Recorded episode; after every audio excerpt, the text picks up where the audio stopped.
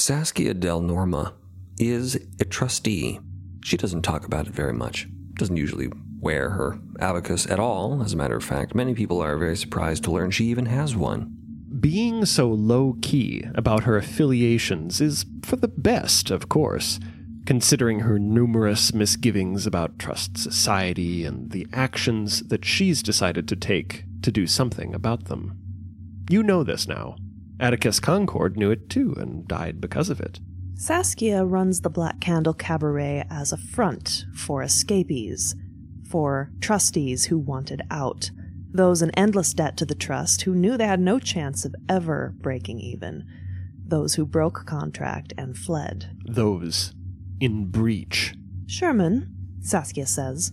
They're at the cabaret bar. There's very little business. Most of their regular customers are busy thronging at the mission. I don't want to put you at risk with the increased trust presence we're about to have. I think it's time for you to keep moving. Sherman has been sitting quietly, gaze unfocused, watching the mob through the windows. He nods, but just barely. I can't thank you enough, Saskia, he says, for helping us along the way. That one other bartender, you remember the one, the socially adept one, is coming around the bar himself, and he sees this exchange and he knows what it means. He knows that it applies to him, too. He nods. He blinks a lot very rapidly, just for a second, just something in his eye. Oh, Emmett, I'm going to miss you too, Saskia says to him, reaching out for his arm. Yeah, he says. It's been a good run. Sherman, he circles the bar. I, I. I don't know quite how to say this. All the best to you, Sherman says. Gives him his hand. Journey's mercies. Maybe we'll see each other again someday. Where's Zila? Saskia asks. We need to get all of you moving. She was out with her school friends earlier today. Then she wanted to tag along with Lark while she was in town for her errands. I told her to be back by now. I don't know why she's late. Well, she's late because, in addition to playing with her friends this very morning, she was also pulled into a murder investigation, interrogated by Jonas Spar and Phineas Thatch, and having been released from their ship, is currently venting to Lark in Joe's garage. You, of course, know about the murder investigation. Sherman does not. Well, she'll be here. It's time. I'll go tell Eddie and Ellie to pack up. Weep, she calls.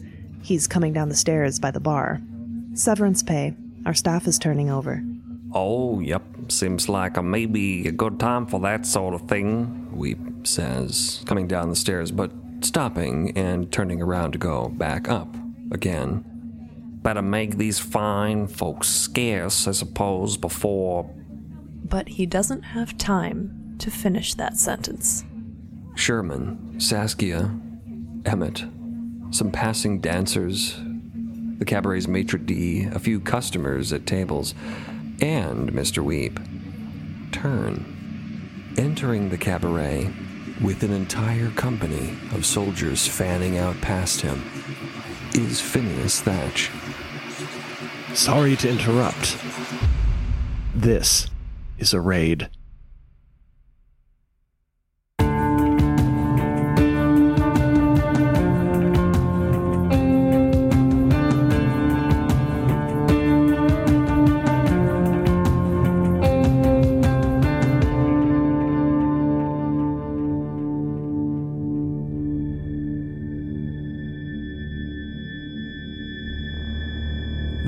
Members are streaming in, fanning out throughout the space, weaving through tables, blocking all avenues of escape from the cabaret. There's someone positioned at every door, every window, even. No one is allowed to leave, no one is allowed to enter. Phineas is in charge of this operation. This establishment is harboring refugees in breach with the Trust. Those in violation, declare yourselves voluntarily, and your sentence may be reduced. Phineas isn't quite sure, again, if this is exactly what you're supposed to say. He's sort of winging it here. There's a deadly silence inside the cabaret. He certainly seems to be commanding everyone's attention. But everyone stares at him, mute and frightened. No one says anything. No one has anything to declare. So he forges ahead. Company, search the cabaret. And they do. They move forward, seizing everyone pretty much indiscriminately. Question everyone. Get their names, proof of residency. Make sure all of their papers are in order. And no one resists. Nobody wants to dig themselves in any deeper. Those in attendance who are runaways, of course, don't want to give anything away. And those employees here who are not, for there are some who are not, also do not object because they don't want to incriminate themselves unnecessarily. Many of them look to Saskia for some kind of direction, some kind of help. Weep is standing halfway up the staircase to the upper balcony, frozen, seeing all of this. No, this is too soon. He wasn't supposed to be here when this happened. This wasn't nearly enough time. Saskia is naturally horrified. She breaks away from the bar, nervous, but face set, determined, and marches straight up to Phineas. Do you have some kind of proof of this supposed breach? You're so fond of paperwork, then show me your certification for this unannounced search immediately. You have no right to walk into my establishment without very good reason, sir. Almost casually, Phineas produces a list, unfurling it before her very eyes. She scans it. A list of names. Her face goes utterly pale. They are the names of every single illegal employee of the cabaret, in alphabetical order, no less. Every single breached individual. She has nothing good to say. Phineas watches her, almost smiling. She struggles to find words, comes up with nothing. We'll have to arrest you too, ma'am. And Mr. Weep, his attention alights on the man on the stairs. You could be of even more help if you'd just point out each of these people to us. Weep practically shits himself. He clutches the railing of the staircase as all eyes in the cabaret turn to him, Saskia's, ever so slowly, included. She turns almost reluctantly, almost as if wishing that she wouldn't find him there when she turns around. But there he is. On the stairs, looming over the audience chamber at the front of the cabaret. His face, perhaps unreadable as ever, but to her, the guilt is unmistakable. Oh. I see. The dreaminess fades, and the expression on her face is replaced with an incredibly hollow, just fathomless disappointment and sadness as she looks at her longtime business partner. He looks back at her, fighting to control his expression. This is not how this was supposed to go. She wasn't supposed to know it was him. No one here was. The cabaret is silent, all eyes on him. Phineas is still waiting for an answer. Um, Weep sputters, his voice echoing in the silent cabaret. Phineas's brow furrows for a moment. Well, uh, there's no re- well, I don't know quite why you would. Um... Are you resisting an official investigation, Mr. Weep?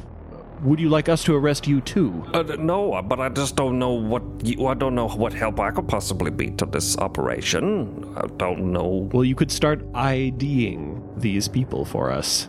Two members of the company are approaching the stairs, climbing towards Weep. And Weep sees that he basically has no choice.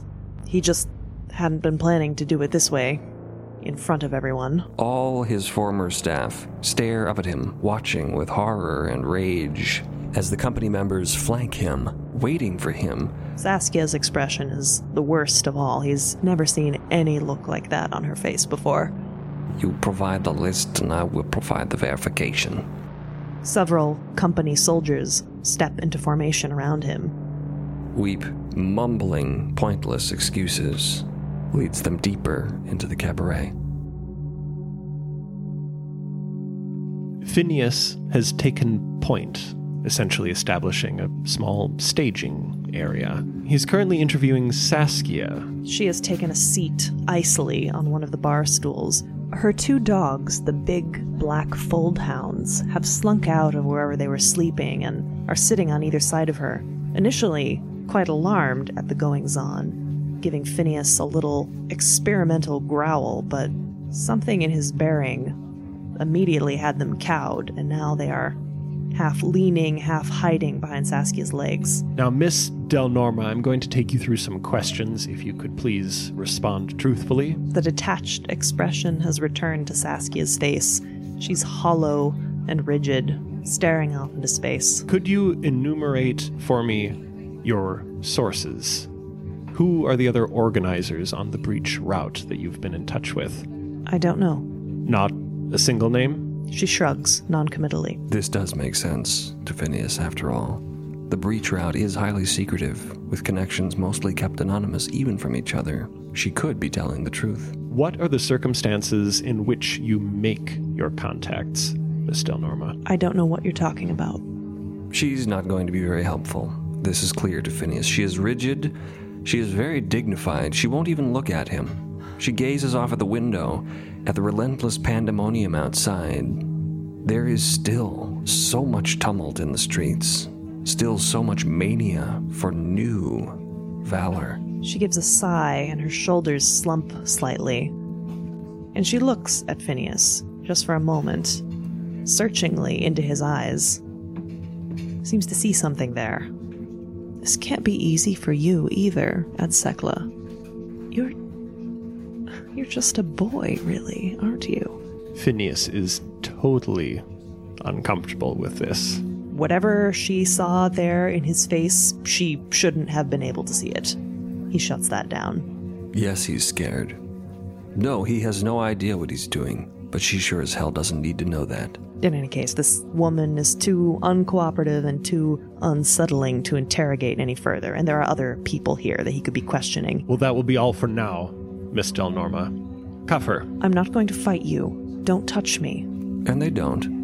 And she sits, impassive, not resisting. Phineas wheels over to the next person, flanked on either side by more members of the company. Who is this? This is Sherman Guthrie. Guthrie. Interesting. This catches Phineas's attention. Guthrie, you must be Zila's father? Full attention suddenly. Immediate eye contact. How do you know Zila? Sherman asks him. Where is she? What have you done with her? Phineas realizes Zila's father. This. This is his lead. Sherman is intent, stepping forward towards Phineas. The soldiers taking his shoulders, restraining him. Sherman is completely misunderstanding Phineas's motives here. He assumes that the trust is after Zila because she's in breach, like him. Zila hasn't done anything. It was my decision to breach. She's not at fault. I brought her here with me. But Phineas isn't interested in any of this. Phineas leans in, his face very close to Sherman's now. The bartender still sputtering about his daughter, denying her involvement in the breach. Guthrie, did you know Francis Peabody? This takes Sherman very much aback. He starts, blinks, shakes his head. Who? You might know him better by his local nickname, uh, Fuse. What? Sherman says. Yes. Do you have any idea who might have killed him? This doesn't even compute with Sherman. What are you talking about? Who would kill. F- No, no, no, no, no, no. Phineas is waiting, taking full stock of the phenomenal emotional evolution playing out over Sherman's face. Does he know who might have killed Fuse? No, Sherman says, supremely unconvincingly. Maybe it's because he's afraid for Zila. Maybe it's that he's under arrest. Maybe it's that he just learned his old pal Fuse is dead and probably murdered by his other pal question mark. But in any case, he's not thinking clearly, and his lie is so transparently, phenomenally bad that he might as well have just said yes. Phineas reacts instantly. You know, he says. You know exactly who.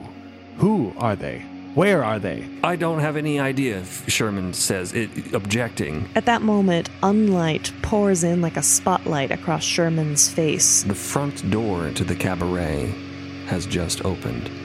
Phineas casts his eye over to the door. And in the door is a very, very distinctive armored caped silhouette. Jonas Spar is here.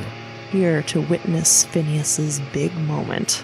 And the scene is a thing of beauty, Phineas realizes. Everyone in the cabaret is under his control. Everything is going exactly according to plan. And on top of all that, he has here under his thumb a lead in a legendary unsolved crime. Which, if solved, would redeem him completely with the absolution and valor he yearns for in the eyes of the trust, in the eyes of Spar. Do not show weakness. And in this tableau, with everything under his control, with all these breach renegades under arrest, the company responding to his command, Spar in attendance, gazing directly across the cabaret at Phineas, as Phineas stands before a sputtering man, making a fool of himself and making a fool of Phineas. And that just won't do. Phineas's armored fist collides with the side of Sherman's face. Blood and spit go flying. Sherman reels backward, completely dazed. The pain hasn't even set in yet. The continuous stream of lies and objections suddenly silenced. Phineas throws him against the bar, grabbing him by the shirt. And it's almost as if from a distance, Phineas hears his own voice commanding Sherman to give up the name. Give me the name. He hears himself, but it's as though it's coming from elsewhere. And Sherman is so surprised and hurt that he reacts in a very primal fashion, immediately lashing out as well, and that goes very poorly. His knuckles immediately split against the Adsecla's armor. And Phineas hauls him up into the air and slams him down onto the surface of the bar. There's a sickening crack. Broken glass splinters under Sherman's back. He screams, I want answers! I don't have them! Sherman cries out. He does. He clearly does. And Phineas will have them. Mack Weep, by this point, has completed his circuit of the cabaret with the company's soldiers and has come back around to the bar just in time for this scene to greet his eyes. And is somewhat arrested by the display before him. Sherman is having the shit kicked out of him. Most of the staff are in cuffs, watching helplessly. Saskia is standing by, regarding all this with a look of utter horror and shock. She sees Mack Weep re enter the room. Are you satisfied? She asks. Is it everything you hoped for? The Adsecla in his armor is mauling Sherman. Sherman is now weakly, tremblingly trying to fend off the armored blows to his head and upper body. Phineas is beside himself, shouting in his face, demanding answers. If Sherman even has them at this point to give up, he almost can't get them out. It's as though the Adsecla has entered some kind of primal battle rage, and he can't even see that his efforts to get the answers out of this man are killing him. He's not going to be able to answer anything if he keeps this up. Is it everything he hoped for? This is all his fault. And for a man who usually doesn't give a shit about consequences, this is suddenly feeling so very, very wrong. The soldiers are watching him, casually watching the exchange between Saskia and him. But he can't say that. Not with the prime consector standing there, his head turning towards Weep, not with the company men at his sides. And Weep, is it everything he hoped for? It's all for the good of the trust, he says. And that just sounds like shit coming out of his mouth. Even to him, And the soldiers aren't stupid either. they don't buy it. Saskia gives him one final look of utter disgust and dismisses him. And this is all happening very fast. Phineas is just wholesale torturing Sherman. Even Spar is concerned. Saskia makes a pained noise in her throat and moves to cross the room. Consector, stop this. He doesn't even listen. He's already on the move on his own accord. Can't you see he's killing him? If you want answers from him, you're going to have to stop this. Spar seizes Phineas, pulling him off of Sherman. Thatch! He shouts. Stop! I'm on the trail, Spar. This guy's the lead. We have the killer. He knows who it is, but he won't talk. He needs to be taken for questioning because he won't talk, Spar. And Spar sees Phineas more alive, more involved than he has ever been, but there is a strange fury there, A berserk gleam in his eye. a desperation that horrifies Spar. All right, we'll take him for questioning. And Phineas shows initiative, damn it, and takes Sherman away. He seizes him by his scruff, by his collar, drags him across the floor. The soldiers get out of his way. Spar watches him go. Saskia reaching out, trying to touch him, trying to do something, but the company holds her back. Sherman at this point is now completely limp. He's barely breathing. Or Is he breathing at all? Phineas erupts into the teeming streets of Stationary Hill, hauling the brutalized body of Sherman Guthrie out with him. the throng in the street is so consumed with passion, still mobbing their way up the hill towards the post office and the attached mission, all still in a frenzied line, desperately scrambling to open their new accounts and acquire shares amidst no one even notices as Phineas begins to drag Sherman's body out the door, down the street, headed for the shipyard, headed for the consector's ship and the cells it contains. Lark is there in the throng of people, struggling against the current. She is holding Zila's hand very firmly. They are not going to be separated in this crowd. If that happens, they'll never find each other again. It is time to go. There is no time. Lark has to wrap this up now, get out of here, get Zila back to Sherman, and get out of town. She's regretting even deciding to do this much to get Zila to her dad. But before she can take another step, she sees this consector, or an Adsecla, come bursting out of the door of the cabaret, covered in blood, with Sherman. Sherman is dead. Lark does a 180 immediately, turns the hell around, yanking Zila with her. She doesn't see any of this scene outside the cabaret, does not see her father, does not see the Adsecla, and Lark very concertedly keeps it that way. She presses herself forward straight into Zila, blocking her view of the cabaret, powering her back into the crowd, moving her away in the opposite direction. Lark yanks her into the first alley they pass, crouches down, grasps Zila's shoulders, looks her straight in the eye. It's not safe here anymore And she's right. It's not safe anymore. because the moon explodes.